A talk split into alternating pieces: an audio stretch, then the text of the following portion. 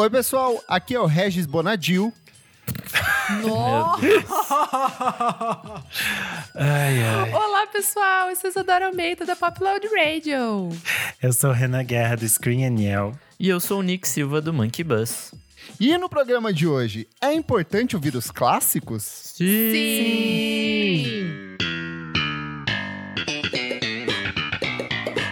Mas falando sério mesmo, a gente vai discutir o quão importante é ouvir os clássicos, quem dita o que é o que não é relevante dentro desse universo musical cada vez mais amplo e como essa percepção do que é clássico ou não vai mudando ao longo dos anos. Certinho, gente? Certinho. Mas antes, não esquece de seguir a gente nas nossas redes sociais, arroba podcast VFSM em tudo. A gente tá no Twitter, tá no Instagram. Vá lá, segue a gente que é super importante seu like a sua curtida. Segue também a gente na sua plataforma de streaming favorita: Spotify, Apple Podcasts, Google Podcasts. Qualquer coisa podcasts tem a gente ali, então segue a gente, ajuda a gente a crescer dentro dessas plataformas também. E se sobrar aquele dinheirinho gostoso no final do mês, que eu sei que sobra porque você é rico, você é milionário, você pode ajudar a gente e a gente super recebe esse dinheiro com muito carinho e satisfação. E você tem direito ao quê? Participa do nosso grupo fechado para os madrinhos, tem acesso a programas lançados com muita antecedência. Essa semana rolou um clássicos do ABBA que os madrinhos já ouviram tem quase dois meses, então tem muita coisa lançada com antecedência. E você participa da gravação ao vivo aqui. Hoje estamos cheios de madrinhos. Vou começar por ela, que voltou Beatruzes, olha só, muito chique. Tem o Reinaldo Silva, tem o Lucas Ascensão, tem o Fabrício Neri, que é quase um podcaster aqui, que tá toda semana. Ele e o Jefferson Kozenieski aqui, ó. Se não, é mais fácil não vir alguém no podcast do que eles. Eu acho que era isso que eu queria dizer, não sei se eu falei certo. Mas enfim. E é isso então. Vamos falar sobre música, gente? Bora. Bora! Meus queridos amigos, em agosto de 2018, quando esses, esse mundo era um mundo mais simples, tempos mais simples, eu, meu amigo Nick Silva e nossa amiga falecida Elo Cleaver entramos em estúdio pela primeira vez pra gente gravar a primeira edição do programa e o tema foi o que faz de um disco um clássico. Na época, assim, a gente conversou bastante sobre essa percepção do que é, o que não é clássico, a gente chegou à conclusão de que o que faz um trabalho uma obra clássica são uma conjunção de diversos fatores. A temporalidade, é, o impacto desse artista em outros trabalhos futuros ou recentes, o quão seminal essa obra é, o quão transgressora essa obra é. Então, esse conceito de clássico, ele é ele é muito subjetivo, ele é muito amplo e ele muda de acordo com essas regras da música, algumas mais subjetivas e outras não. Mas o que a gente quer discutir hoje aqui é o quão importante é ouvir essas obras ditas clássicas, é, o quanto isso é de fato essencial em um cenário onde a gente tem uma cultura cada vez mais diluída, onde o disco de fato vai perdendo espaço, a gente tem uma cultura muito mais de single, de mood, de ideias mais soltas, e aí a questão é discutir isso, assim, o que que define esses clássicos, por que que a gente tem que ouvir esses clássicos e por que que é importante ou não isso. E aí eu queria entender de vocês, quando vocês começaram a ouvir música, como que foi essa relação ouvindo esses discos mais cabeçudos, mais, mais difíceis, mais icônicos? Como que foi para vocês esta relaçãozinha? É, eu acho que logo que eu comecei, tinha essa coisa de você tem que ouvir determinadas coisas. E aí, naquela sanha meio adolescente, eu ouvia e saber, ai, não, isso não é tão importante. Alguém inventou isso, achei isso chato, nem gostei disso, ai, nada a ver. Nem liguei, não é bom. tipo assim, foi meio assim que eu ouvi os Beatles, sabe? Quando eu era adolescente. Tipo, ai, I really don't care. Não gostei, não quero saber desses homens, não acho interessante, não acho relevante.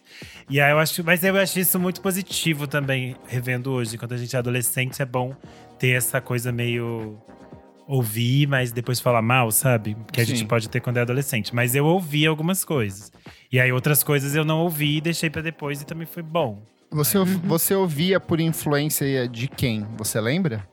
É, eu acessava muito blog, muita coisa, e muito. E eu via muito MTV. E aí, obviamente, nesses blogs a gente sabe que a maioria deles eram escritos por homens. Então a grande parte das referências, homens brancos, então a grande parte das referências vai vir de bandas de artistas brancos e de homens. E aí, então demorou um tempo para eu chegar em outras coisas que no início eu não ouvia tanto e até entender a importância dessas outras coisas que talvez sejam ainda mais formativas para mim. Mas, e ressignificar exemplo, esse conceito de clássicos também. É, né? porque uma das coisas mais formativas para mim foi a Bjork, que eu descobri a partir da MTV e era tipo, lembro que foi o especial da Luisa Micheletti, ela ficava explicando as coisas sobre a Bjork. E era um outro olhar, assim. Daí eu entrei em outras coisas, sabe? E você, minha amiga Isadora Almeida, que sempre teve um pezinho no rock and roll aí, como é que foi essa relação de ouvir essas coisas que alguém falava, isso aqui é essencial? Você que teve esse contato com a MTV, com pessoas da MTV, programadores que falavam assim, isso aqui ó, é clássico, você tem que ouvir. Exato, amigo. Bom, voltando um pouco na saga lá em Sorocaba, antes de chegar aqui na Alfonso Bovero, é, eu comecei a ouvir. Eu não gostava. Achava tipo, ai, nossa, esse som é empoeirado. Cadê minhas guitarras modernas aqui? Que na verdade são empoeirados, mas a gente só vai descobrir depois. Né? Sim. Né? é, enfim, mas aí tinha vinil lá em casa, eu achava meio chato algumas coisas, algumas coisas eu gostava bastante ali da música brasileira. Eu gostava mais de faixas, assim, não era tipo o álbum inteiro que eu achava legal, né? Sim. Fui descobrir isso é, depois com o passar do tempo. Mas eu comecei muito a ouvir banda antiga por influência de artista. Comecei ali com, com a árvore genealógica dos Strokes, né? Fui ouvir Velvet Underground, fui ouvir The Clash. Daí fui ouvir Police, porque eu gostava das músicas do Police que passavam na MTV. Então aí eu comecei a comprar CDs de bandas antigas, né? Um pouco mais clássicas ali.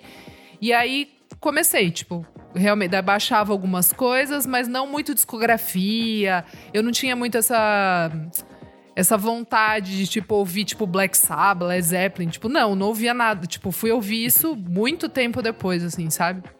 Antes era bem focado nesses artistas que eram seminais para artistas que eu, que eu gostava, assim. Eu comecei sim, por aí. Sim.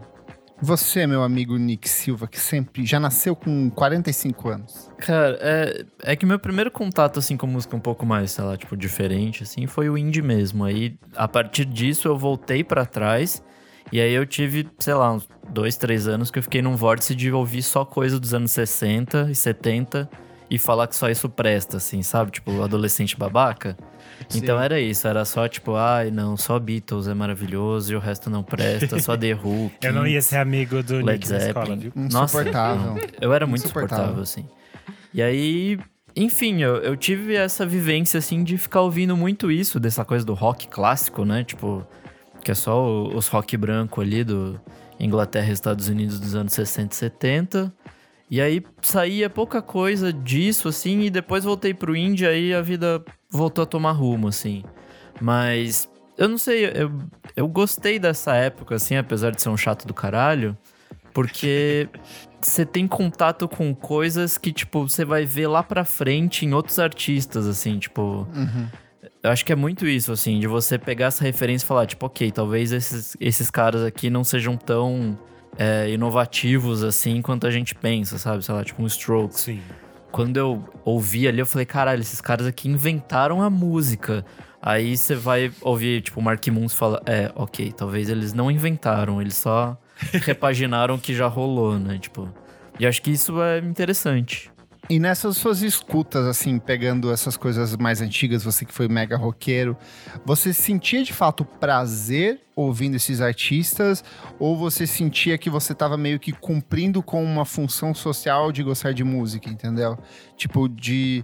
Boa de, pergunta. De, de, ter um peso em cima disso, de ah, eu preciso gostar porque me falaram que isso aqui é uhum. é importante. Não, eu acho que não. Acho que essa parte não. A, a parte babaquinha de ser, tipo, ah, não, eu só gosto disso, eu acho errado, mas é, a parte de, tipo, curtir esses sons e, tipo, ver a importância deles para para além do, tipo, eu tenho ou não que gostar, isso de fato eu curti, assim, tipo, não era, não era uma obrigação ficar ouvindo 27 uhum. mil vezes o disco dos Beatles, sabe? Tipo, eu realmente curtia.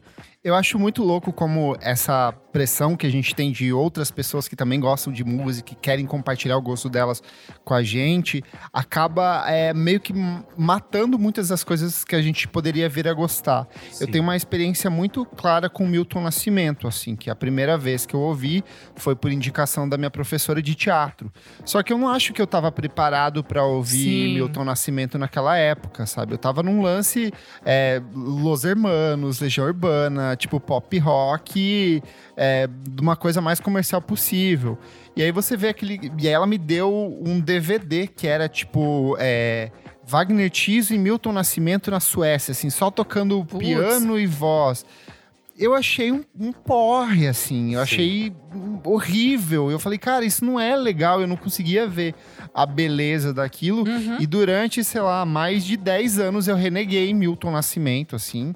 As pessoas. Hoje todo mundo sabe que eu gosto muito. Só que o Milton Nascimento na minha vida é uma coisa muito recente, tipo de 2014. Uhum. Que uma amiga minha, que, a Ione, que já gravou aqui, que ela falou assim: Não, eu vou Explicou te mostrar um como. disco que eu Sim. acho que você vai gostar. Sim. E aí ela me botou um disco ao vivo do Milton Nascimento, que tinha uma pegada mais conceitual de coisas mais psicodélicas que eu gostava.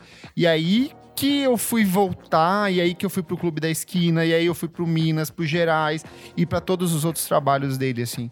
Eu acho uhum. que é, a gente que escreve sobre música, trabalha com música, eu sinto que às vezes a gente é muito pressionado. Ai, como assim você ainda não conhece, sabe? Uhum. E eu acho que nessa, de, nessa ânsia de preciso conhecer isso, a gente acaba atrape, atra, atravessando, rompendo o processo, sabe? De, de, de fato, a gente não está preparado para ouvir tudo aquilo que a gente recebe, né? Não. Total. E sabe, sabe o que é interessante que você falou nessa sua experiência com o Milton? Também tem isso da questão que você trouxe no início, de quem define o que é ou não clássico. Sim. A gente vem de uma geração ali que era uma geração que os blogs estavam surgindo, mas era uma geração meio pós-bis. E eles tinham uma coisa muito negativa com a música brasileira. E especialmente com essa música dos anos 70, 80. Sim. Então tudo era meio mal visto. O próprio Caetano era mal visto. Pós-bis, você tá dizendo a revista, né? Isso, a revista. Isso. Tá, só pro então, pessoal. Tinham, é, quem não sabe a revista Bis, foi uma revista Sim. importante nos anos 90. E ela era tipo. Tinha uma, uma perspectiva meio específica dos uhum. jornalistas. Uhum. Vocês podem dar um Google e vocês vão entender. Boa. E aí tem um, tinha um olhar muito específico para os clássicos que te colocava assim: ah, isso não é moderno, isso não é interessante. E aí, às vezes, a gente chegava nesses artistas de MPB pela, por uma trilha de novela, assim. Total. E daí você ficava ah, isso não é legal, não quero ouvir isso, sabe? E tipo, sei lá, eu conheci o Clube da Esquina inteiro porque tocava em Coração de Estudante. Eu também, sabe? exatamente. E aí, quando eu fui ouvir, eu fui descobrir que, tipo, aquelas versões da novela nem eram as versões do disco. Sim. E que as versões do disco são uma Mas loucura. eu gostava, mas eu já gostava. Não, eu já amava também. Eu me apaixonei ainda... com a trilha de. Você ainda, tipo, tinha uma coisa assim, ai, hum, uhum. it's not too cool porque tá na sim, novela, sim, sabe? Tipo, eu não posso sim. gostar muito disso. E aí você tinha um olhar que já era meio direcionado a ler essas coisas de um jeito assim. Ai, não posso gostar disso. Ou só posso gostar do Caetano se for transa. Porque uhum. É eu, durante muitos anos, nosso querido Lúcio Ribeiro, ele pautou muito a minha, meu gosto no sentido de renegar certos aspectos da música brasileira. Eu acho que hoje o Papo Load passou por uma reformulação muito grande, de ter o top 50, de falar mais sobre música brasileira, mas nos anos 2000 eu sinto que o Lúcio tinha uma visão muito mais focada nesse indie rock paulistano e que rompia um pouco com a, MP, a MPB, de, de, a música brasileira de Sim. verdade, sabe?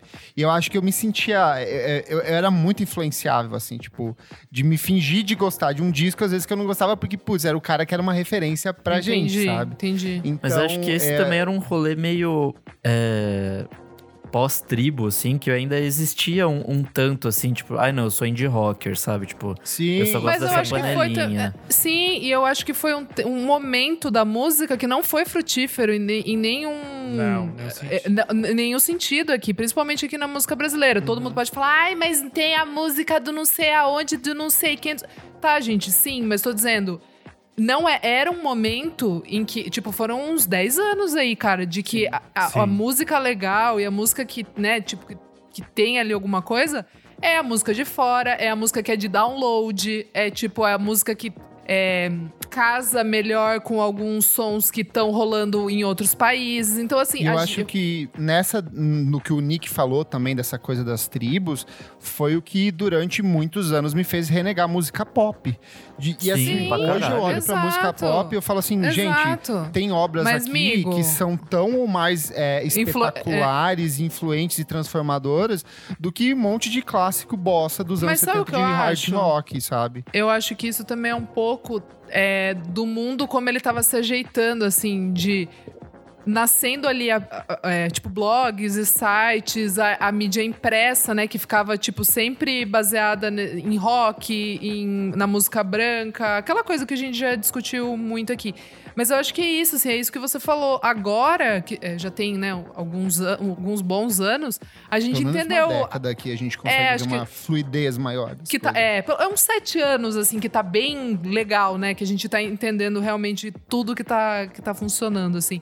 Não, mas é isso, assim, de, de entender que, a, que, que, não, que não era sobre aquilo. Aquilo era, era meio que um modelo, era um jeito que dava na época e que aquilo ali era também meio uma defesa do mercado, né, da indústria, assim. Era o jeito que eles conseguiam, tipo, para poder vender também. Então, eu acho que também tem uma coisa de nessa época, muitas das pessoas que entraram na internet, elas vinham de mídias tradicionais. Exatamente. E esses blogs eram dessas pessoas. Só que aí foi interessante porque também a partir disso se formou uma possibilidade de outras pessoas começarem a falar e escrever sobre uhum. música na internet.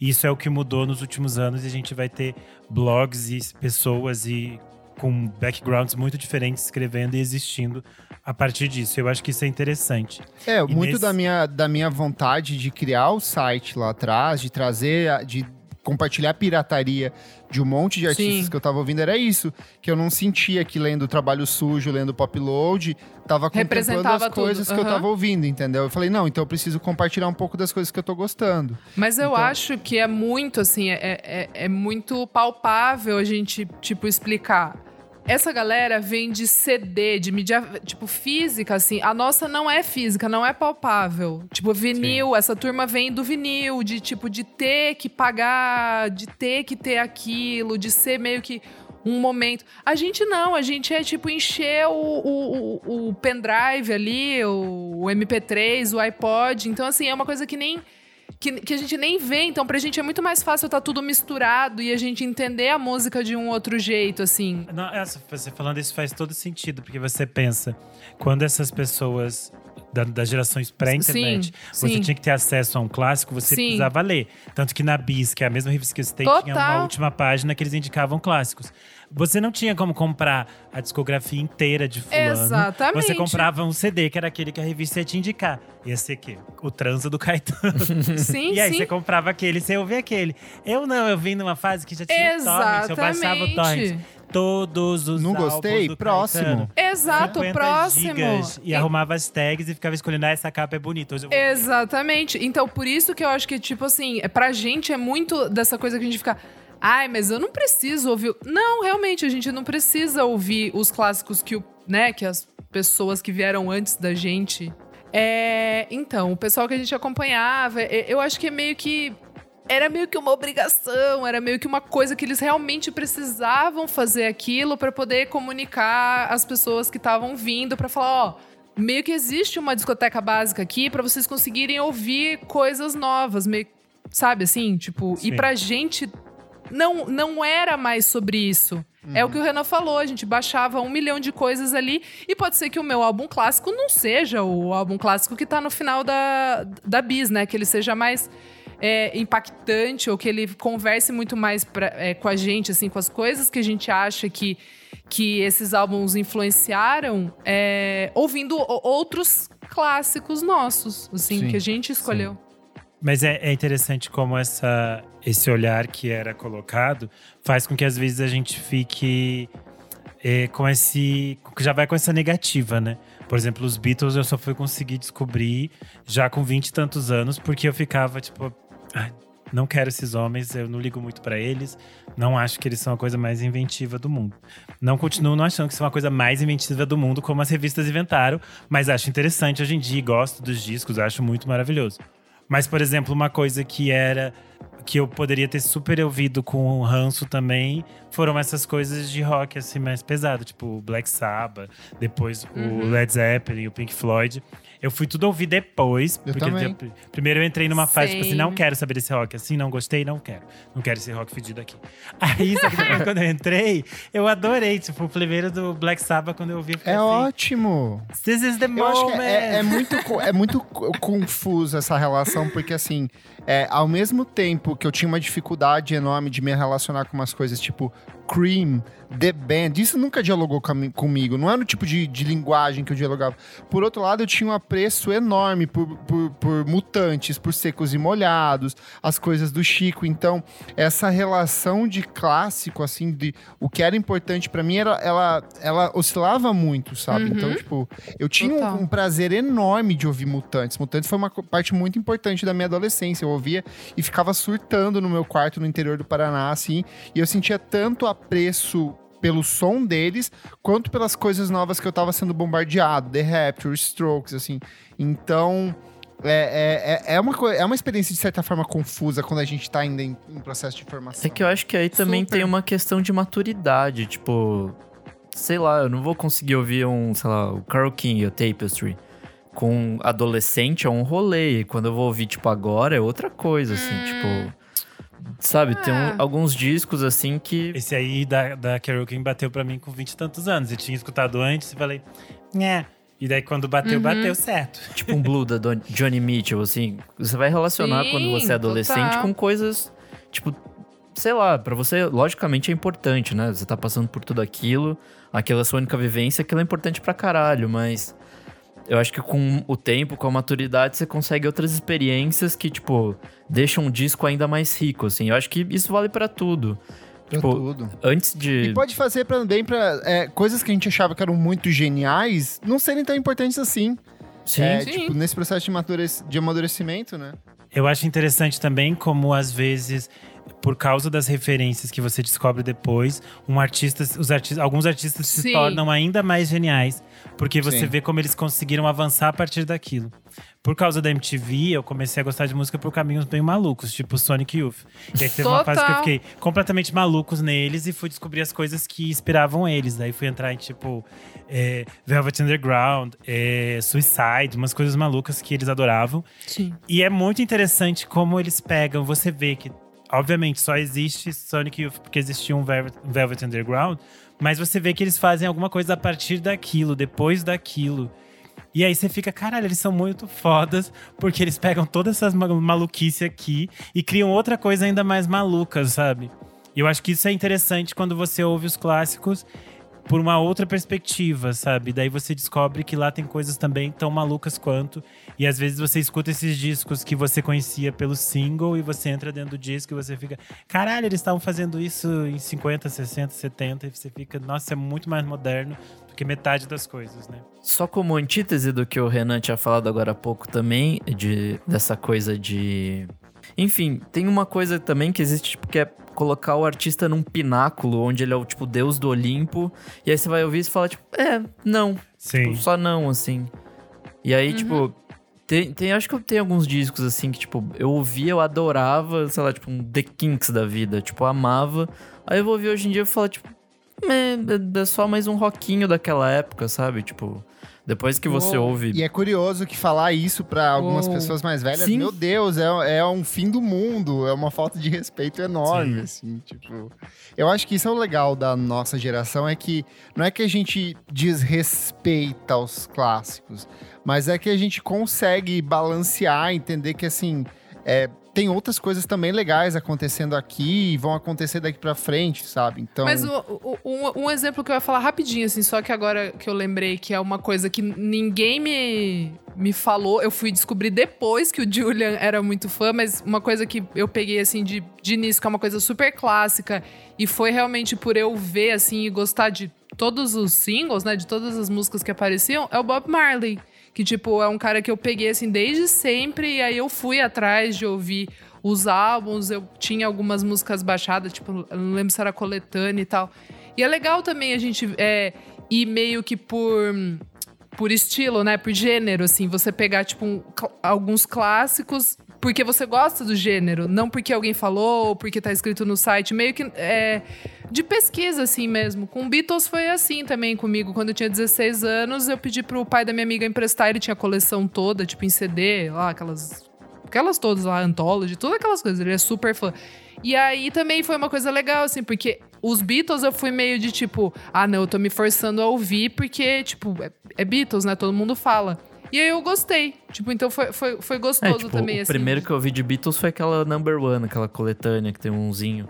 Que, tipo, porra, hum. é só hit. Então, a partir dali, você já tem uma, uma Sim. cara bem grande do que é a banda. E aí, você tipo, vai vendo os discos e vai entendendo como foi é crescendo. É bom que, que, vocês puxaram essa questão do gênero e de tentar achar uma linha de pensamento, um caminho nesse universo musical para seguir, que eu quero trazer outra pergunta. A gente, em 2021, a gente vai completar praticamente um século de produção ininterrupta dentro da indústria, tanto de, de comercialização de singles e, e, posteriormente, discos é mais nos anos 40, mas de rádio, principalmente, era ali nos anos 20. Então, desse fortalecimento, desse surgimento de uma indústria musical. Então, são 100 anos de produção. Isso que eu estou desconsiderando aqueles, aquelas captações bizarras em cilindros de cera e coisas antigas. E aí eu pergunto, por por onde começar nesse universo que é gigantesco de lançamento. Será que começar pelos clássicos é realmente importante? Será que isso não é um atraso? Qual que é o caminho certo? Se é que existe um caminho certo? Como que vocês interpretam isso? Eu gostei disso que a Isa falou, de pegar por gênero, assim. Às vezes, sei lá, eu gosto de R&B que tá rolando hoje, assim. Sim. E aí eu falo, ah, quais são os clássicos da R&B, sei lá, dos anos 90, que é uma coisa, tipo, tá ali para trás. Que não é tão. É, não é tão. E aí é eu vou longe, ouvir né? aquilo, vou consumir, pô, gostei, quero mais. Pô, vou voltar pros é anos isso, 80, aí você vai voltando. 70. Exato. Eu acho exato. que vale a pena fazer essa viagem até para você ver, tipo, como a, a, parada foi evoluindo, assim, tipo, então fazer o, até o contrário, assim, tipo, R&B que tava rolando nos anos 60, que tava rolando nos anos 50, eu quero saber e, tipo, a partir daí ver como ele de fato foi indo pra frente. Sim. Mas eu acho que o mais fácil é como você falou, tipo, dos 90, assim, sabe? Não pega uma coisa tão distante é, de você. Pode ser Talvez, esquisito, né? Tipo... É, para você começar mesmo, realmente, se você não quer, né, olhar alguma lista de alguma mídia ou, sei lá, né, ou ouvir algum amigo te contando. Se for por você mesmo, que você quer ir, tipo, na, na boa, no seu tempo, acho que é isso. Talvez pegar um gênero e um pouco mais mas vai pesquisar com base no quê? No recomendado do Spotify? Porque aí é um, é um outro dilema. Se a gente começa a pegar essas listas de clássicos. Não, não, não, não ia, não, não ia falar recomendado. Se a gente pegar, por exemplo, essas recomendações de clássicos é, do RB dos anos 70, elas vão ser muito pautadas numa linguagem muito específica. De novo, volta nessas mesmas pessoas que pautavam as pessoas antigamente, entendeu? Como que a gente o, quebra o um pouco dessa tem, ordem? Tem umas coisas que eles me indicam boas, que às vezes até eu não sabia, dentro de ah, discos. Claro. Quando aparece, tipo, por gênero. As às vezes ele me são... indica, me indica algumas coisas, tipo, Dream Pop, umas coisas que eu deixei Total. passar e ficaram. Total. Mas são umas coisas esquisitas, porque o meu algoritmo já é meio esquisito. Então, Aí... eu, eu, eu, eu não ia falar por algoritmo, assim. Tipo, eu acho Não, que é. talvez ler mesmo, assim. é- Infelizmente, eu acho que não tem muito como fugir, assim, sabe? Do, do- das do- ainda, né? Dos grandes veículos e tal, de tipo.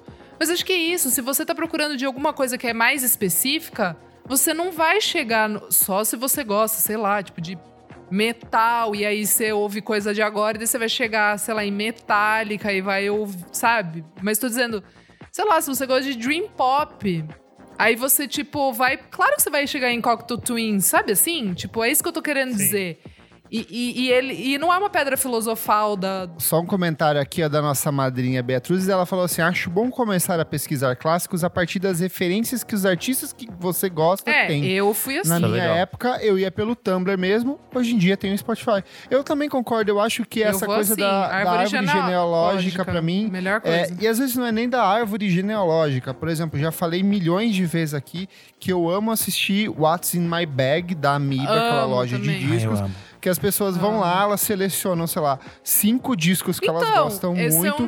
E que às vezes não tem nada a ver com o tipo de som que elas produzem, mas que me abre um portal para um mundo mágico, inclusive de música brasileira. Tem muita música brasileira que eu fui descobrir por conta de referência de disco gring, que foi lançado na gringa, saiu no Claro. Bandcamp, saiu uma prensagem Claro. especial lá fora. Então, eu acho que essa relação dos músicos que a gente gosta facilita. É um trabalho jornalístico. A gente começou a ser jornalista fazendo isso, na real. Eu, eu acho que é isso. É, eu ia falar do, do mesma coisa que a Beatriz comentou aqui, que pra mim foi muito isso. A partir dos artistas que eu gosto, que eles gostavam ou que eles Uhum. citavam, eu ia pesquisando. Por exemplo, quando eu tava numa fase muito apaixonado pela Cat Power, aí eu tava ouvindo os discos que ela cantava algumas canções de outras pessoas. E aí eu comecei a ir atrás dessas cantoras que ela amava muito. E que eu sabia que eram cantoras fundamentais, mas eu sempre ficava, tipo, não indo atrás delas, que era tipo Nina Simone, Sim. Billie Holiday, eh, Ella Fitzgerald. E aí foi meio difícil, porque essas são cantoras, tipo. A Nina Simone até tem discos já fechadinhos, mas a Billie Holiday, por exemplo, não tem o conceito de Muito mais disco. single, né? Tipo, É, e daí era meio difícil de achar, porque daí você não entende. Daí hoje em dia você tem aquelas caralhadas de coletânea. Tipo, a Ella Fitzgerald tem, tipo, milhões de coletâneas delas são divididas pela, pelos estúdios que ela trabalhava, é por, por época. É super meio difícil, você fica meio perdido quando você começa.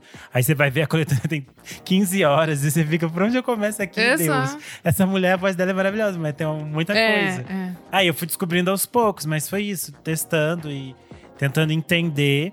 Mas de todo modo, eu acho que é um caminho que tem que ser meio natural, assim.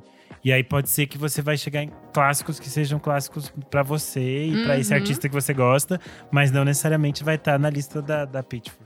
É, eu acho que uma coisa até legal do, do podcast é que toda semana a gente lança um clássicos VFSM.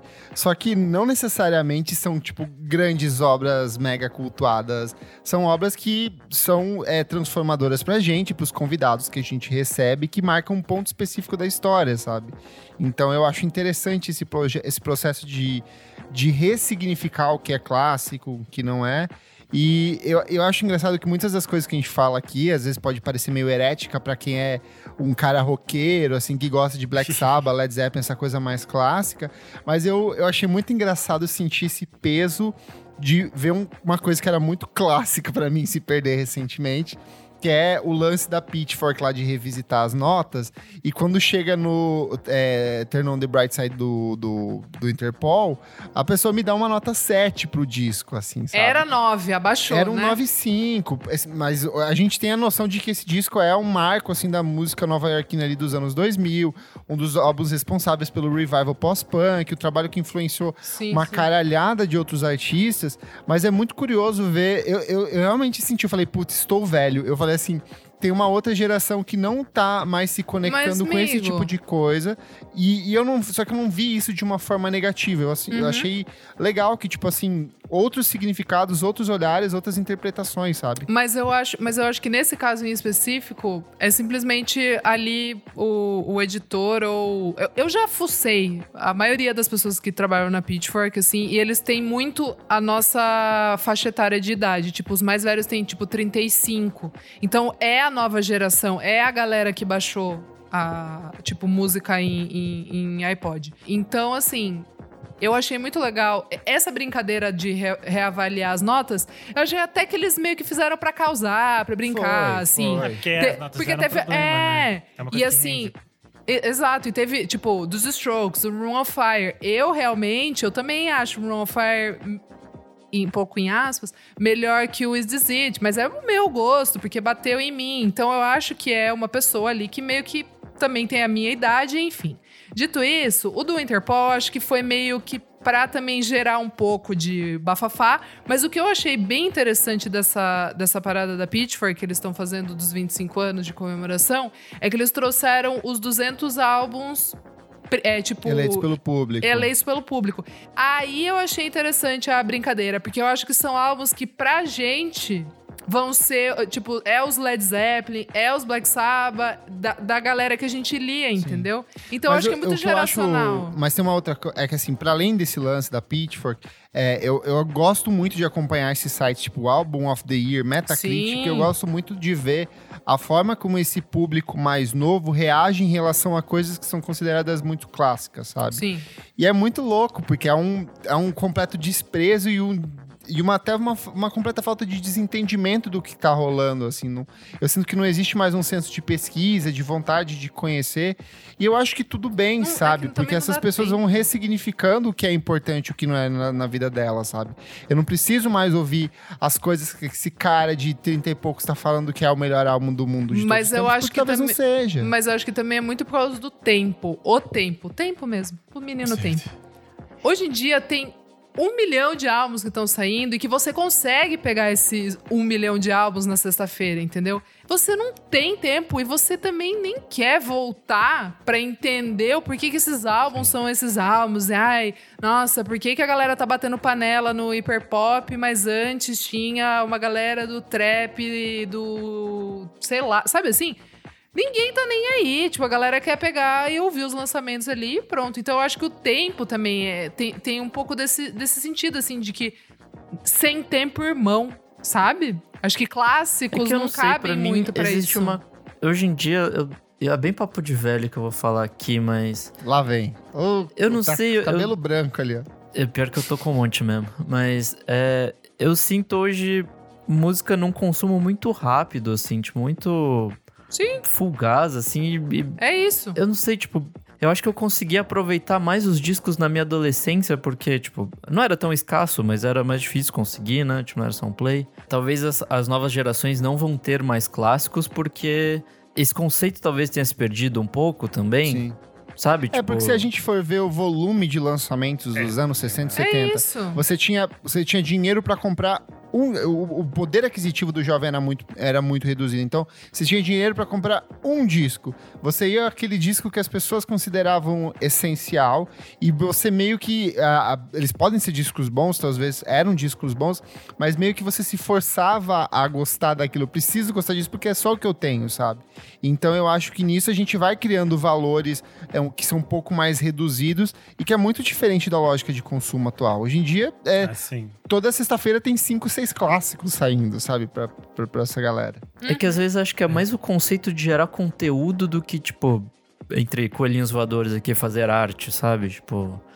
É muito Sim. mais uma coisa, uma lógica com muito mais comercial. Não que não, não fosse antes, assim, porque afinal a indústria musical quer vender disco e, e é- esse não é o problema. Mas eu não sei, eu sinto hoje em dia uma É, velocidade eu- muito eu- grande, assim. sei. é, é o te- é o tempo, realmente, assim, é o que a gente falou, de, de, de mudar o físico pro digital, de você perder um Acho que pouco mudou a lógica, noção. né? Tipo, do, de É, mercado, é, assim.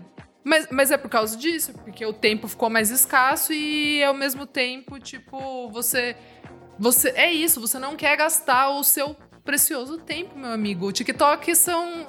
são o TikTok é, é uma coisa que, que tá ditando pra gente. Que isso? São, sei lá, 10 segundos pra você conseguir falar ali e Agora é virar um 3 hit. minutos. Tá maior, o tempo do um TikTok é maior. O TikTok tem tempo maior do que as faixas da Pablo Vittar. Tudo! Mas o que eu ia trazer outra questão pra. Ai, pra- traz. Chegou pra- a professora da USP agora. Não, pra essa roda disso que a gente tá discutindo da, da Pitchfork rever suas notas, que existe. eh, o que a gente tem agora é uma modificação também dos clássicos, porque aquilo que eu falei no início. Eram geralmente homens brancos héteros que definiam o que era clássico. Sim. E aí a gente vai ter, historicamente, a maioria das mulheres. Nem estamos falando de pessoas racializadas, estamos basicamente falando de mulheres brancas. Elas já não eram vistas como, tipo, ah, esse disco é clássico. E aí, pra mim, está o caso surreal da Pitchfork ter dado 5.4 pro Stories Sim. from the City, Stories from the Sim. Sea da PJ Não Harvey. fez Sim. sentido algum. Desrespeitoso. E aí, você vai ver as outras notas que eles mudaram, tipo, nota 4 pro disco do Hilo Kylie. Não faz sentido. Eles deram nota zero pro disco da. Da Liz Payer. Pra, tipo, não faz É, sentido dar total, nota não faz zero pra ela, é. gente. Desrespeito. Sim. E aí, o próprio fato daquilo que o Kleber falou, de ter uma relação com a música pop, por exemplo. É, eles deram 7.6 pro disco do Chairlift na época. Porque na era uma época que a Pitchfork estava se abrindo para a música pop. Exatamente. E basicamente esse disco do Chairlift vai definir todas essas outras cantoras pop Vai. que a gente escuta agora. E é surreal, porque nessa época a Beyoncé chamou a- eles pra colaborar no disco dela. É, a Carolina tipo, Polachek assina É. uma das faixas do auto-intitulado da Beyoncé. Isso. Então você vê que tinha uma relação muito forte de que as mulheres não eram vistas como coisas que estavam fazendo Arrepiou, clássicos. amigo, é isso. E isso pra mim ficou muito claro, por exemplo, os reviews da, da da Fiona Apple, da Pitchfork, a maioria deles já são mais novos e são escritos por mulheres. Sim. E aí as notas delas são muito boas a partir daqui. Total. Mas mesmo assim, ano passado, quando ela lançou o disco e a nota foi alta, as pessoas ficaram na internet. Ai, será que a nota do disco da Fiona Apple realmente merece ser alta? Aí teve umas pessoas assim: Nossa, mas a Fiona Apple sempre foi boa e eu nunca liguei. Sim, gata, ela foi boa desde o primeiro disco dela quando ela tinha 18 anos, mas vocês falavam: Ah, uma menina de 18 anos, eu não quero ouvir o que ela tá falando. Branca, Sendo- loirinha. mas tipo... sendo que qualquer menino bostinha de 15 anos lançava um disco, eles Sim. ficavam, hum, isso é o futuro da música. Ficava, sim, gata, a Fiona também foi o futuro e vocês ignoraram porque ela era uma menina maluca. Que vocês ficavam, estavam mais ligando pro corpo dela pra dizer se ela tava magra Exato. ou gorda. Eu acho que o impacto maior talvez seja nem pra gente, mas pra essa geração que tá acompanhando a reestruturação recente da Rolling Stone, né? A gente gravou um programa lá ano passado comentando dessa alteração das- dos discos, teve agora a relação das músicas, que Soraya e eu participamos do B9 discutindo, mas é muito curioso ver como, para além dessa inserção cada vez maior de mulheres, de mulheres negras nessas listas, de ressignificar essas listas, de co- colocar esses artistas que foram de fato pioneiros, mas que foram apagados por conta de um preciosismo branco, de dar um espaço para artistas brancos. E, e- e curioso ver nomes gigantescos como Elvis Presley desaparecendo, assim. Sim. Tipo, Elvis, que era um cara que figurava em várias listas com cinco, só gosto seis dos filmes. músicas. Hoje ele tá com uma música, duas músicas. E aí eu queria trazer uma coisa que eu achei muito curiosa. Quanto tempo dura um clássico, assim? Quantas gerações dura? Porque eu, eu tô cada vez mais visualizando um futuro onde esses personagens mega icônicos da música, eles vão sumir. A gente não Sim, vai mais falar. não- sim, eles vão ser sim. pra gente... Pra gente não, porque a gente já vai estar morto. Mas pra uma geração futura, o que talvez seja música clássica erudita pra gente, sabe? A gente sabe que existe, a gente sabe que é importante, existem espe- espetáculos muito específicos pra você ouvir esse tipo de música, é quase um ritual, mas não é mais comercial, não é mais interessante, não tem mais esse, a- esse Migo. apelo, sabe? Mas eu fico pensando que. Já parei pra pensar nisso também. Parada da música clássica, acho que vem muito também de, de, de não ter sido. é, a gente agora tá, já, né, já tem 100 anos que dá pra gravar. Você consegue gravar. Essa música que a gente ouve, tipo Debussy, sei lá, bah. A gente ouve de uma galera gravando na Sala São Paulo em É, 1980. Então, assim, são regravações. Não é o espírito do tempo. Eu não sei se. E sem contar que não tem voz, né? Então, isso eu acho que já é um grande. É, é um grande elemento de, de, de afastar. Sabe? Assim, uma, vai rolar, de rolar um afastamento nosso. Por ser exatamente. isso. E sei lá, né? Música. Então- tem, tem, toda, tem toda a estrutura dela também que é, que é mais difícil de, de se ouvir. Mas eu acho que daqui 100 anos não, não, vai, não vai rolar tanto esse apagamento. Tá entendendo o, que eu- o, o, Eu o acho- meu é que dá- ponto? Eu entendo a questão, por exemplo, da música clássica ou erudita, na própria definição de música erudita. Existe uma, uma, uma tentativa de deixá-la muito difícil, de dizê-la muito difícil e de Ela é torná-la muito inacessível por essência, né? sim. ela é inacessível para o seu. Você não é um ouvinte, ouvinte preparado para isso. Sendo que basicamente. Dividir nós- a classe, né? também, é, sendo assim. que basicamente nós somos construídos, enquanto a gente consome cultura pop, consumindo música clássica, porque a maioria das TVs usa música clássica porque já tá com o direito gratuito, você consegue usar. A maioria das novelas sempre usou trilha de música clássica. Os filmes pop que a gente mais ama têm composições lá. que são clássicas. e Ravel, é, ela existe ali. E a gente só tem essa. Mais uma vez, essa, esse complicador do de quem diz pra gente o que é ou não, se aquilo é ou não interessante. E aí eu também acho que também tem um segundo olhar que é veio essas pessoas que é, esses jornalistas todos de música popular ou de música pop e eles vão te dizer ah isso é careta isso é não é Sim. legal e aí nessas coisas de estar ouvindo música ambiente buscando essas coisas tipo quando eu cheguei no Eric Satie eu fiquei caralho ele inventou as coisas lá no início do século 20 inventou umas coisas malucas é super experimental tão experimental quanto as coisas que eu vou ouvir aqui agora sabe e é super interessante, é super diferente. Eu acho que às vezes tem esses olhares que criam, um, que as coisas não são pra gente, Dois, que as coisas são difíceis demais. Ou, ter, ou três, ainda que elas são a melhor coisa que existiu e que são muito mais inteligentes, importantes. Às vezes não são, mas às vezes faz sentido para você em algum momento, sabe? Filosofou toda gata. Mas para mim, voltando à, à pergunta ali do Kleber de quanto tempo dura, eu acho que tem muito mais a ver com os movimentos naturais da sociedade, assim, tipo. Sim. É, dura o tempo que a sociedade ainda aceita essas paradas, tipo. É, sei lá, o próprio Elvis, assim, tipo, era uma coisa super vendável e tal. E hoje em dia, tipo, não faz sentido ver um branco, tipo, rebolando, fazendo aquelas coisas. Tipo, já não é mais, tipo, super uau, meu Deus, que transgressor, sabe? Sim. E aí, eu acho que essa coisa da, da característica dele, dessa personalidade, era, era muito mais impactante do que a música em si. A música era tipo um rock, e meio que muita gente fazia coisas semi-parecidas ali. E aí essas outras coisas se destacam muito mais hoje, acho que por, por esse valor de, sei lá, ou por outros valores, enfim, do que ver o Elvis rebolando, sabe? Sim. Eu acho curioso como às vezes o próprio artista é responsável pela destruição da própria obra, assim.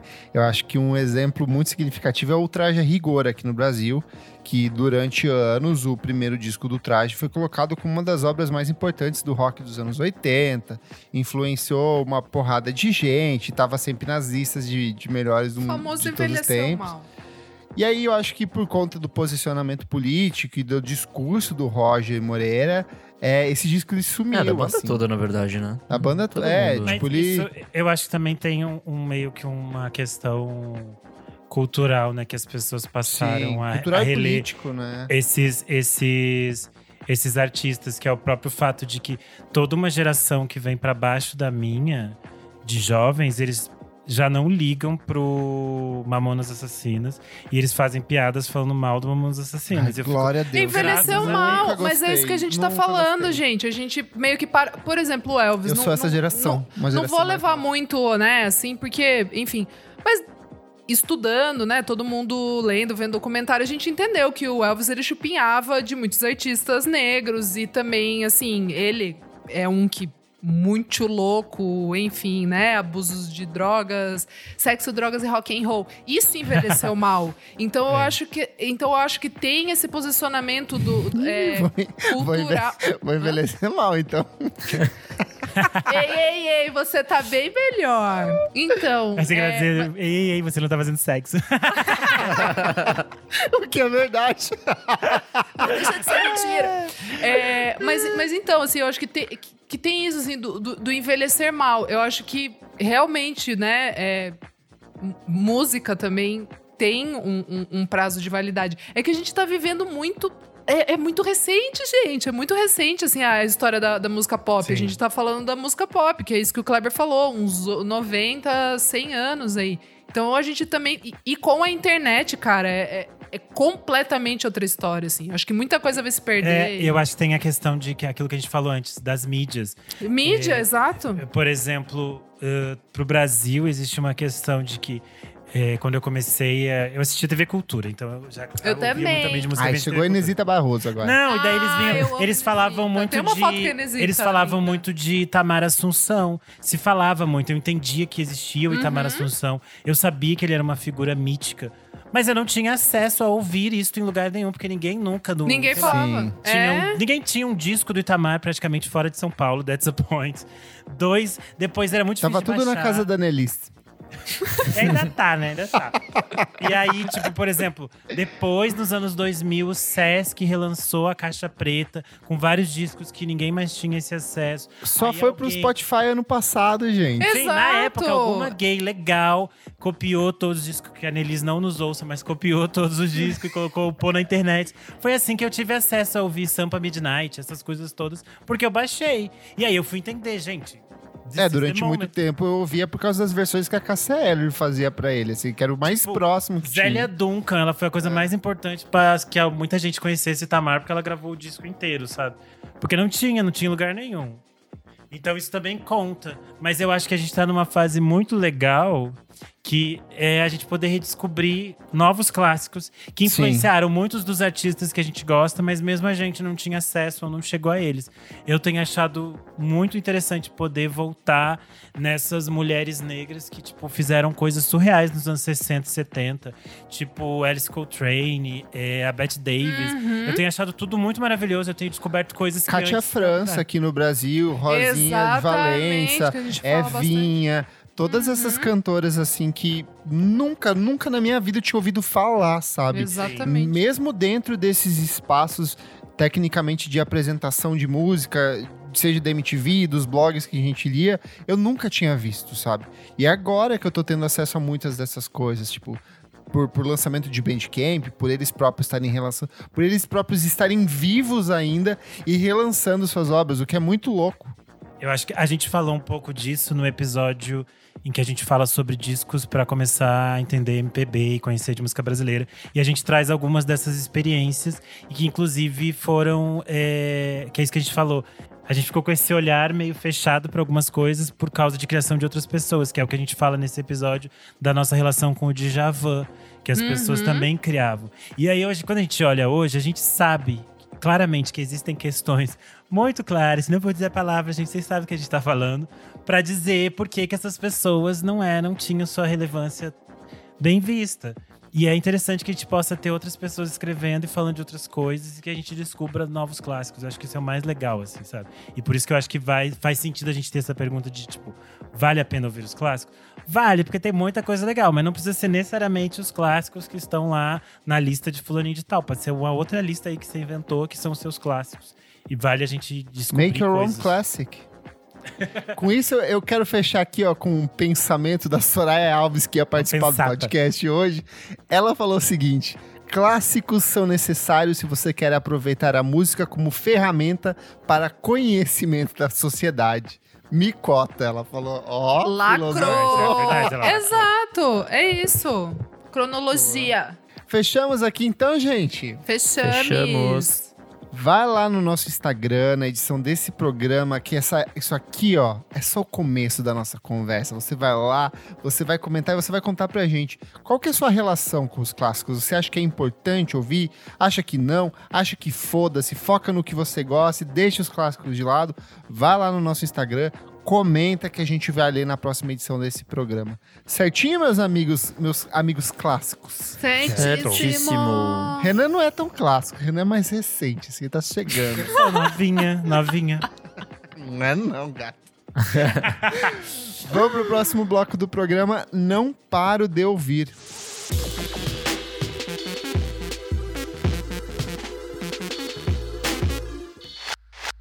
Pessoal, começando o nosso segundo bloco, não paro de ouvir. Nick, o que, que é esse bloco? Nesse bloco a gente dá dicas novíssimas de coisas que a gente não para de ouvir.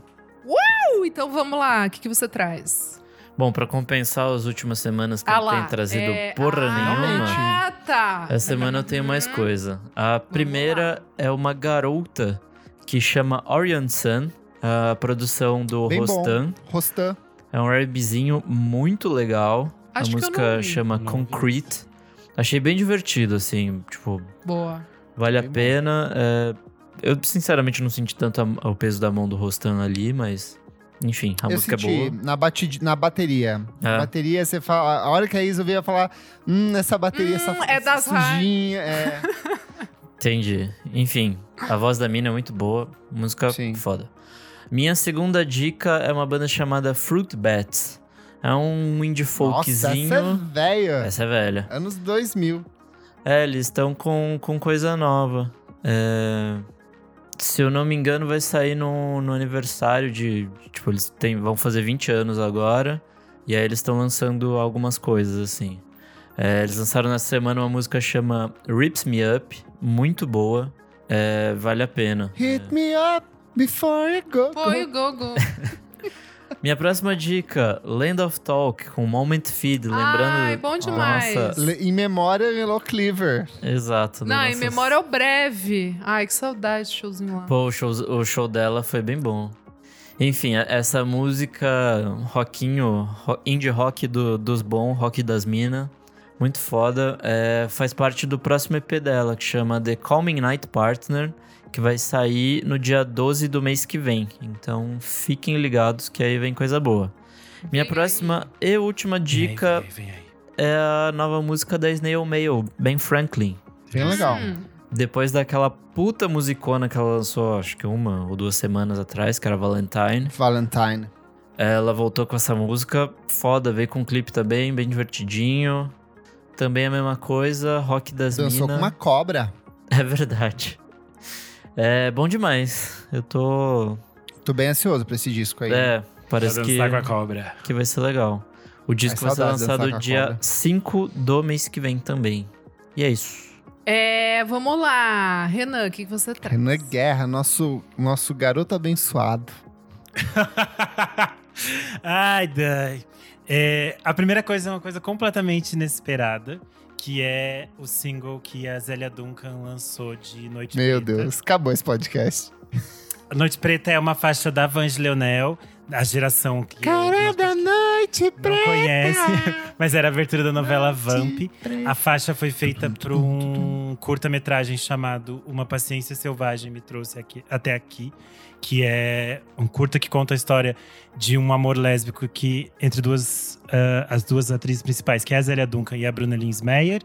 E eu achei muito curioso porque a, a Zélia Duncan geralmente faz essas coisas super acústicas, violão e tal. Aí, este, este single da Zélia foi produzido pela Natália Carreira, que é guitarrista da Letrux e que produz algumas coisas ao lado da Letrux. E aí é bem diferente, assim, eu achei super legal. É, e é interessante que ela resgata a Vange Leonel, porque a Vange é uma figura muito fundamental para a cultura LGBT, especialmente para as mulheres lésbicas nos anos 90 e nos anos 2000. Ela É uma morreu figura- não tem poucos anos, não, morreu, não Sim. foi? Isso. Mas ela, além de cantora, e ela também era ativista e tal, então vale procurar um pouco da história da própria Vange. E achei bem gostosa essa versão da Zélia Duncan.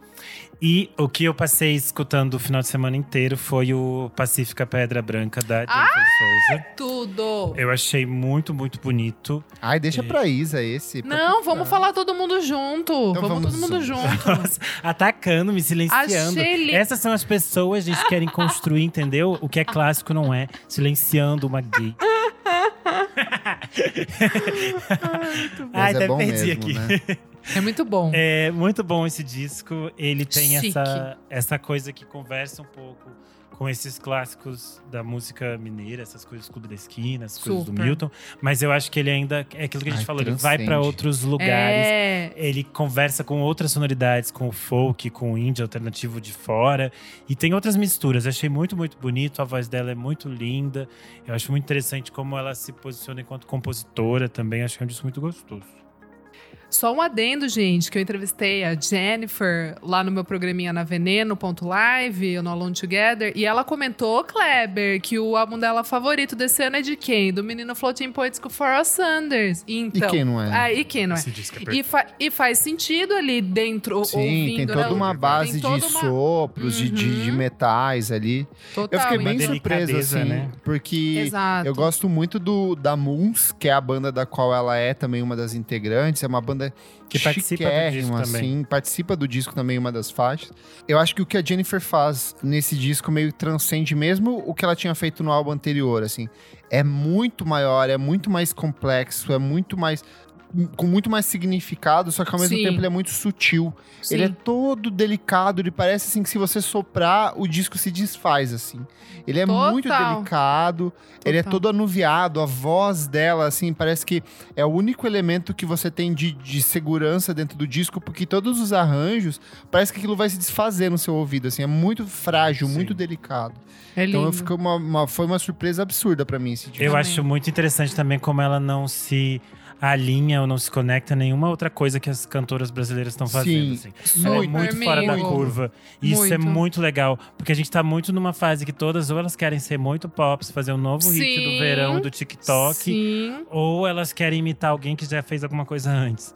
E aí Sim. ela tá, tipo, muito fora da curva. Isso é muito legal, é muito interessante. É fresh, uma delícia. Boa. Migo Klebers, o que, que você Pode traz? você, pode você. Posso eu?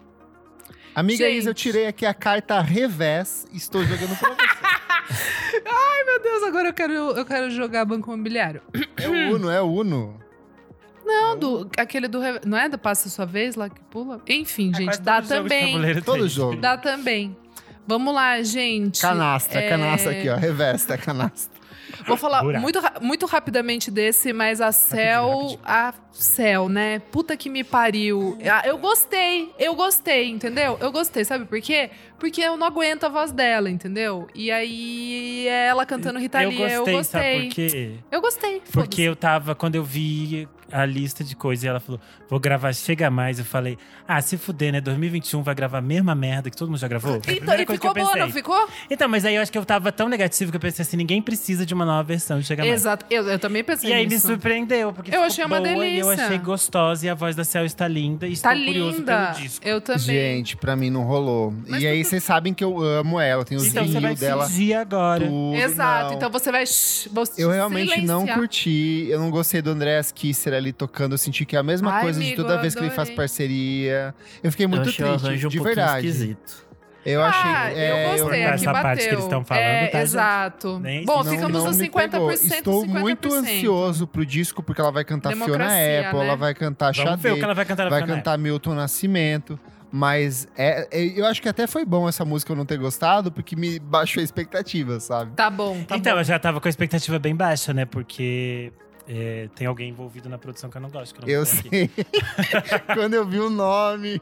Nossa. Puta vida. Bom, vamos lá. Gente, é uma música que eu ouvi muitas vezes, que é mil por cento Dorinha Core, é o Hamilton Lighthouser com o Kevin é Morby. E é boa. Ai, puta que pariu, chama Virginia Bitch.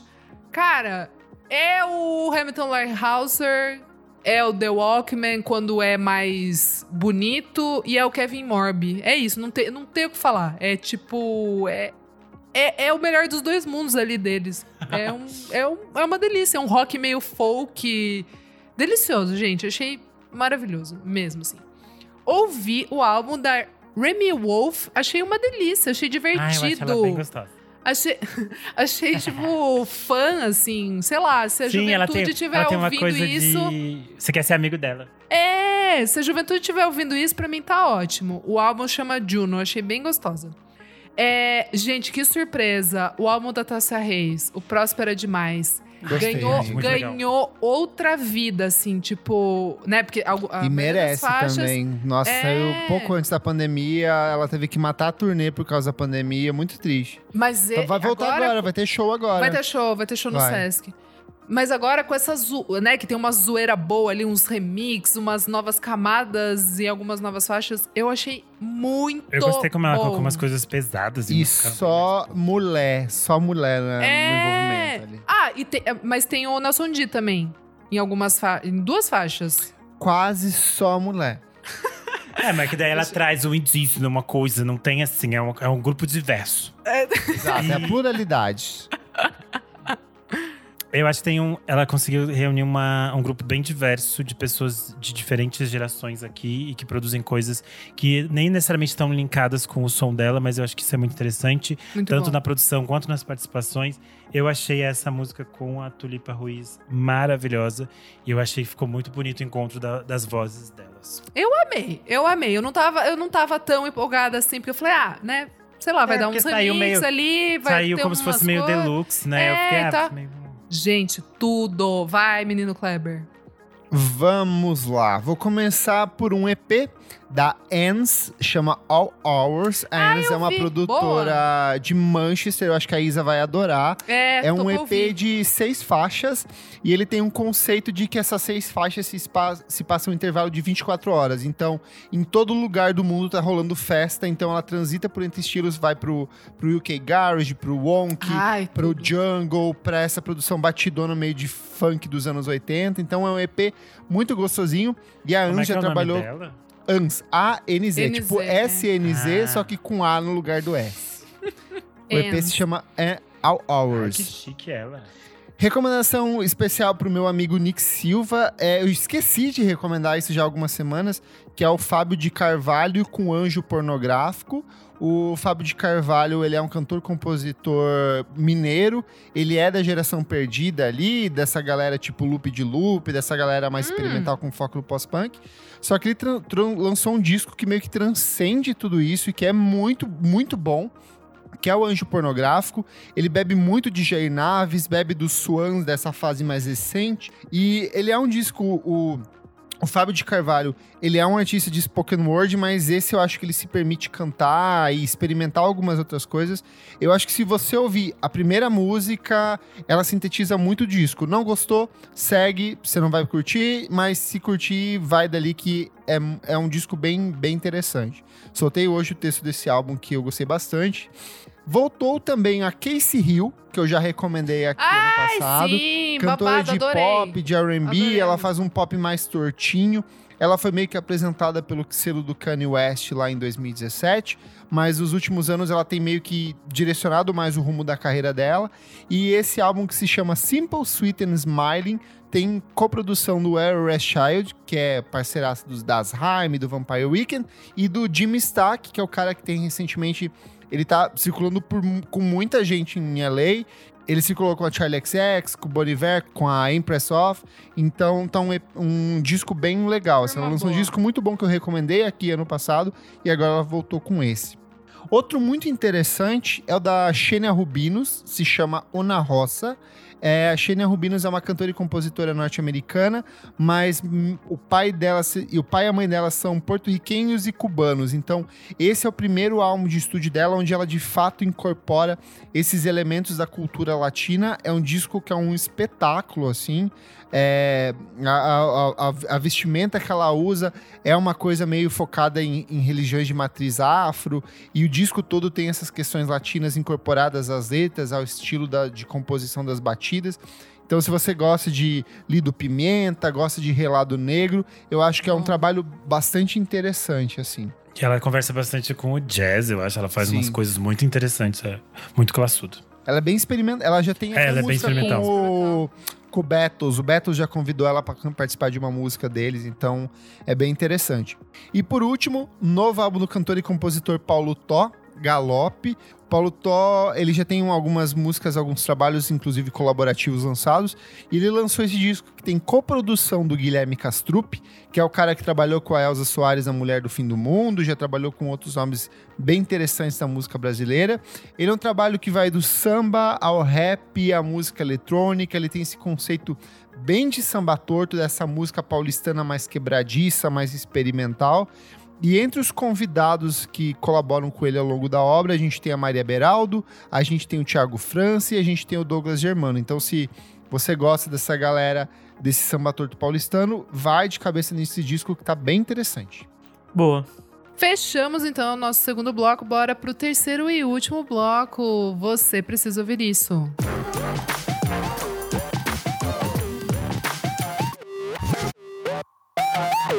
Você precisa ouvir isso. Meu amigo Kleber, o que, que é este bloco? Meu amigo Renan, que eu revi semana passada, junto com a minha amiga Isadora e meu amigo Nick Silva, nos encontramos. Orconto. Tiramos as máscaras e beijamos de língua numa Ei, troca ei, muito ei. louca. De variante Delta, Sesc. Beta, Zeta, variante Sesc. Esse bloco a gente dá dicas de coisas atemporais, pode ser um livro, uma série, um filme, uma receita, qualquer coisa que a gente gosta muito que a gente quer compartilhar com vocês. Boa. Isa, você quer começar com a gente? Eu posso estar começando, hein, gente? Vamos Vou lá. estar estando começando. Vou estar estando Estar, estar, começando. É, direto e reto, documentário do The Velvet Underground. Puta Ah, que eu quero pariu. muito Eu quero ver. Puta que ver. pariu. Então tá bom, então é isso. Um beijo.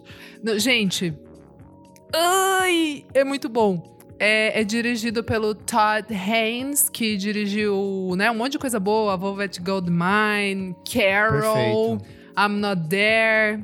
Cara, o, a, a É um cara solução... aficionado pelo glam rock, pela música dos anos 70.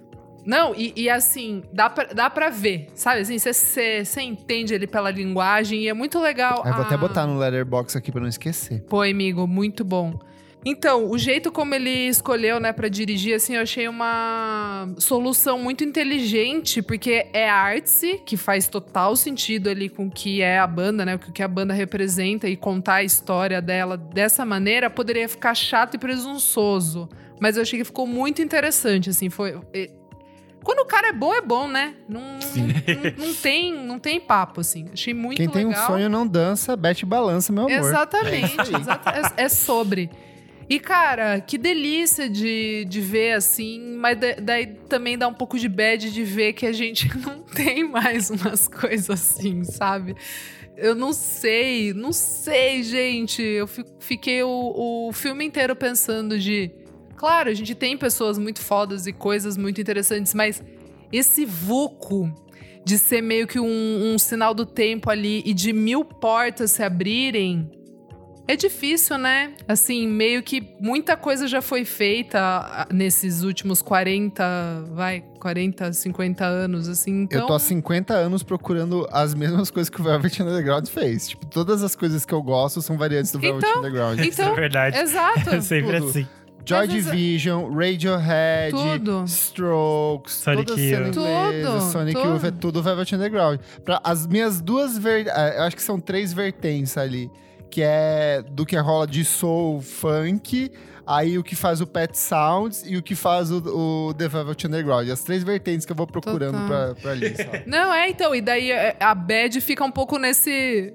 Nesse sentido, mas é maravilhoso. As imagens que, eles que ele conseguiu, né, buscar, assim, é tipo tudo perfeito, assim, é muito bonito esteticamente. Dá uma brisa. Esse filme está em algum lugar ou é na locadora? Então, meu amigo, você pode A Isa na viajou, fita. você não viu? Mentira. Ela Não, gente, tá na Apple. Tá na Apple Plus. Então, a Isa Ah, tá. viu na, na Apple, ela foi na Califórnia assistir. Arrasou. Ó, ele é esse aqui, ó, a capa rosita aqui. Lindo, lindo. Eu queria muito esse pôster. Puta que pariu. É, é isto. Vamos para Kleber. Conte-nos o que você Quer recomenda deixar? um- hoje. Manda o nick, pode ser o nick, deixa eu por último. Tudo ele quer ficar por último, né? ele quer dominar. Ele dando a gente apresentar e ele define. Então vou eu, vou eu. Ai, cara, que é só destruir. Hoje, eu- hoje eu tô multicultural, tô o próprio Renan Guerra, assim, eu sou... É, Eu tô a andando pelo mundo aqui. Vou recomendar uma série islandesa e um filme argentino. Que é Bjork. As- a Bjork e a...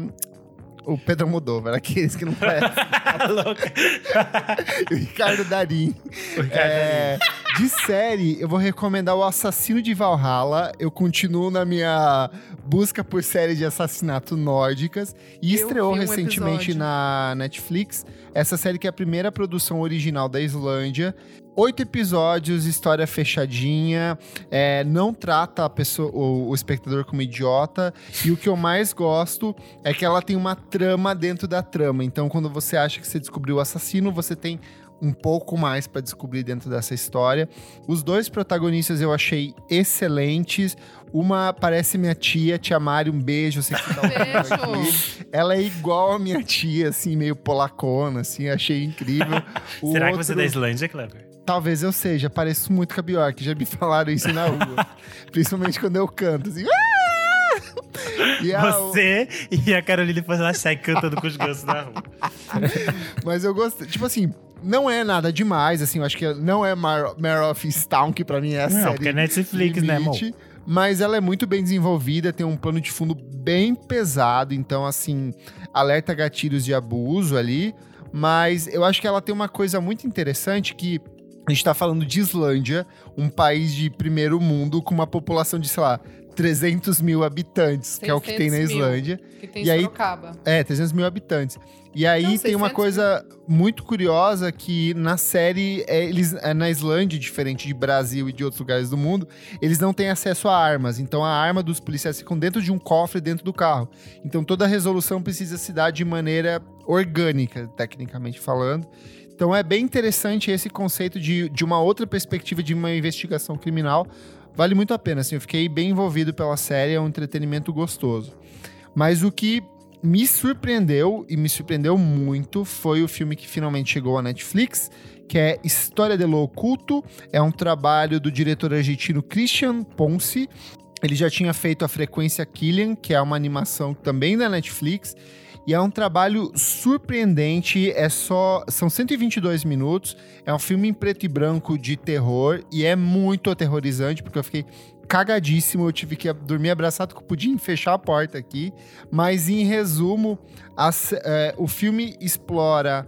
É, uma trama envolvendo magia negra numa Argentina de 1987. Só que para quem conhece a história argentina, vai vendo como ele vai costurando diversos elementos do período ditatorial da Argentina. Então, o desaparecimento de, de crianças é um dos temas abordados dentro do filme, tortura, assassinato, desaparecimento de pessoas, corrupção política, é, a forma como o diretor vai trabalhando essas metáforas que são é, míticas dentro de um universo puramente realista é muito brilhante. O filme é muito tenso e ele se passa só em dois ambientes, que é numa casinha e num programa de TV. Então toda ação que acontece ali em cima disso é, é, é muito assustadora. Tem uma cena do corredor que eu fiquei cagado. Eu não tô mais andando no corredor aqui de casa. Por conta disso, tem que ligar Você a faz luz. o pudim, buscar Eu faço o pudim, você. vai lá, dá uma olhada, ver se tem alguma coisa e volta. Mas assim, é, é um filme realmente muito bom. E o final, é, ele fica muito em aberto. E é um tipo de filme que é legal pra você conversar com seus amigos depois, tentar inter- interpretar o que, que tá acontecendo ali. Quem quiser conversar, vem conversar comigo. Este é na Netflix. Netflix, tem no Netflix. Arrasou.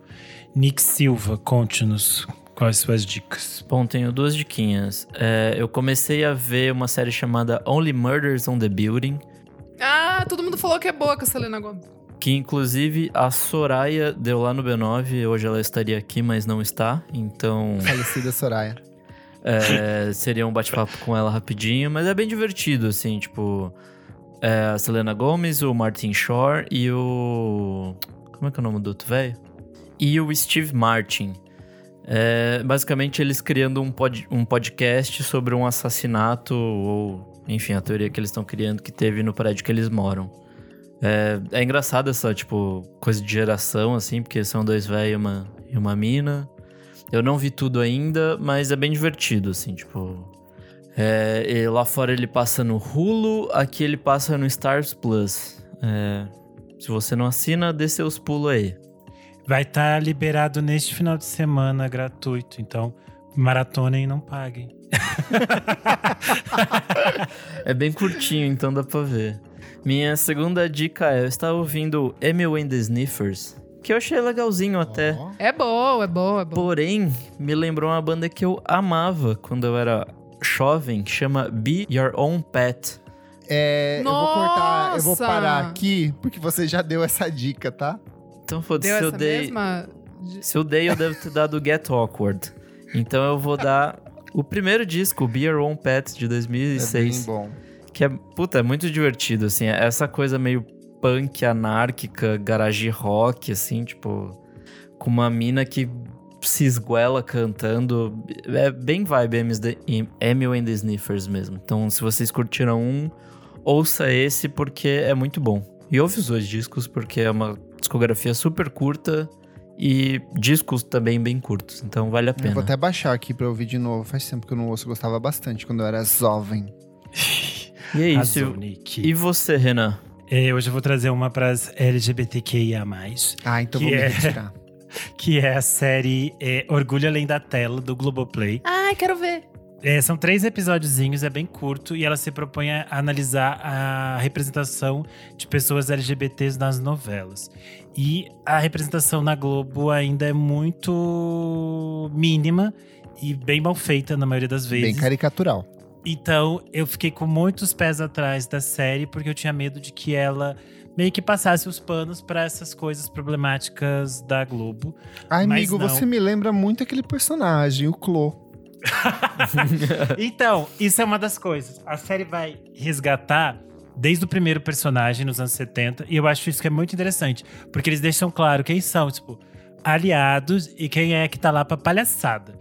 Que é o caso de que o Crow, que foi escrito pelo Agnaldo Silva, na série fica muito claro. Tem as falas do Agnaldo Silva, mas fica muito claro que ele é um lixo total, e a gente sabe pela internet que ele é um lixo. E as coisas que ele fala repetem isso, sabe? Porque ele acha que o Crow era uma boa representação, ele acha que aquilo é interessante. E aí aparece o próprio Marcelo Serrado, que não é lá uma grande pessoa, dizendo que ele próprio acha que, tipo, a vida útil do Crow acabou. Não tem mais sentido fazer o Crow hoje em dia, sabe?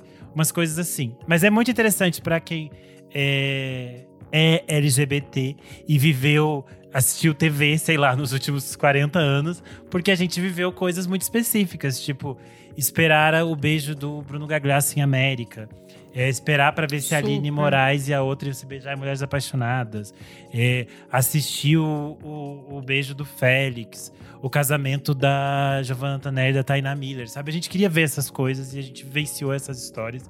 E é interessante como a série casa é, as histórias da TV com pessoas que foram impactadas por aquilo. Porque por mais que a gente fale, ah, essa representação ainda não é a ideal, é, ela é muito fundamental porque ela chega na casa de todo mundo e é o que as pessoas vão discutir, é o que as pessoas vão comentar. Então, tipo, eu lembro de quando o beijo do Félix aconteceu, foi tipo assim, final de Copa do Mundo para as gays. Eu lembro que eu, eu tava na faculdade, então eu morava num prédio, tinha muita gente jovem, e as pessoas gritavam assim. Uh, na época, amigo, Teve mesmo. Eu, teve eu mesmo. era. Eu tava trabalhando no Huffington Post e a gente fez durante dois dias seguidos a matéria de capa era esperando o beijo do Félix. E, tipo, não rolou no dia, foi rolar só no dia seguinte, assim. Sabe? Total. E é bem interessante, por exemplo, como eles resgatam. A Glória Pérez vem falando sobre é, o beijo do Bruno Gagliasso que foi cortado. E eles falam muito claramente que foi uma censura interna, porque o beijo foi gravado, o Bruno Gagliasso esperava, e a própria Globo assume que, tipo, nem tem mais essa fita que jogou fora. Então eu acho que tem umas coisas que eu achei que ia ser mais chapa branca e não é. E aí o último episódio fala um pouco sobre é, as pessoas trans e como essa representação ainda é muito pequena. E aí fala sobre a presença de atores trans nas novelas, essas coisas todas. E tem pessoas com falas muito interessantes. Por exemplo, uma coisa que me surpreendeu na série é que o Hugo Gloss tem falas muito interessantes, porque ele questiona, tipo, essas reprises que estavam tendo, sabe? De, tipo, passar é, essa novela que o o Ailton Graça interpretava um personagem LGBT e era meio problemático. É verdade, E- era uma drag queen, não era? Então, ele me colocava meio que como crossdresser, mas eram essas coisas do Agnaldo Silva que são meio problemáticas. Enfim, é bem interessante porque tem pessoas interessantes trazendo perspectivas interessantes e é uma série que é informativa, porque você acaba conhecendo de muitas novelas que a gente não sabia, mas é muito divertida, é meio tipo para se emocionar, você chorar, você quer boiolinha, você olha, você chora, você se emociona de novo, é bem fofo, tá no Globo. Boa. Esta é a minha dica. E aí, fechamos este bloco. Comentários referentes à última edição do programa número 165, os melhores discos de 1971, em que nós recebemos o querido Alexandre Matias, ele que viveu os anos 70 ali para recomendar os nossos os disquinhos dele. Comentário do nosso madrinho Ravishment, ele falou assim: escutando o programa agora, me impressiona como existe coisa boa em 1971, olho boca olho. Mas agora falando uma coisa pessoal, quando criança eu tinha pavor da música Construção. E isso me atrasou por anos escutar os discos na escola. Até hoje me deixa desconfortável escutar com atenção a letra. Crianças traumatizadas por Chico. Meu Deus. Gente, ele não tá aqui mais, né? Ele saiu. Você vai perguntar por quê? Acho que deve ser pelo, pelo ritmo, aquela coisa. Pode ser Que vai na contra é- é meio É, violento, Não, porque- é, não é, não é. Sussa, não. Não é Sussa, não. Eu fiquei rindo muito que o Cleber falou olho, boca, olho, aí o olho tava eu me vou- olhando. Aí eu fiquei, que ridículo, cara. Ai, meu Deus. Comentário aqui, ó, da Stangrish. Ela falou: Nada a ver com o tema, mas queria dizer que eu amo o podcast porque vocês têm total clima de MTV Brasil. Preenchem É a lacuna que a sobre. MTV deixou na minha vida. Aí eu respondi: deve ser porque o Nick é filho do Léo Madeira. Então, quem não sabe agora eu, ficou sabendo. Eu substituo a Penélope Nova depois que ela morreu, né? Que no caso ela tá na Record e ela não É. existe mais. Aí eu tô substituindo, Exato. gente. Logo vai sair o nosso é, podsex do Vamos Falar Sobre Música. Tá, lá, isso aí vai dar audiência boa, isso aí. Vai, o Kleber vai também. contar por como que ele tá com a garganta assim há tantos episódios. Como que o Renan faltou na semana passada, né, Renan? Piriri de porra. ai, ai. Boa. Eu sou arroba Kleberfac no Twitter e no Instagram, dicas diárias de música todos os dias pela manhã para você começar o seu dia matinal. Dia matinal. Que raiva. Eu sou arroba Almeida Dora no Instagram, Almeida Dora Underline no Twitter. É isso, moçada. Eu sou o underline Renan Guerra no Twitter e no Instagram. E é isso, não tem nada pra falar semana. Eu sou arroba Nick Underline Silva no Twitter, Nick Silva no Instagram. E é isso aí. Não esquece de seguir a gente nas nossas redes sociais, arroba podcast VFSM em tudo. Segue a gente também na sua plataforma de streaming favorita, essa mesmo que você está ouvindo agora. Compartilhe a gente com seus amigos, com seus amigos roqueiros de rock clássico que querem discutir, brigar com a gente. Ai, não, por favor, não quero ser cancelada. Eu quero, eu quero brigar Não, não quero cancelar. A gente, o programa tá precisando crescer. Não vamos cancelar agora, cara. Eu acabei de chegar, não posso ter um cancelamento. E se puder, apoie a gente no padrim.com.br barra podcast VFSM. Por apenas 5 reais por mês, você está aqui, ó, como ela, Beatruzes, ela que é nossa musa, Lucas Assunção, ele que é nosso muso, Jefferson Kozenieski, ele que é outro muso, o Fabrício Neri, ele que é nosso reizinho. Muito obrigado pela sua audiência e até a próxima edição do programa. Tchau, tchau, meus clássicos. Tchau. Isso.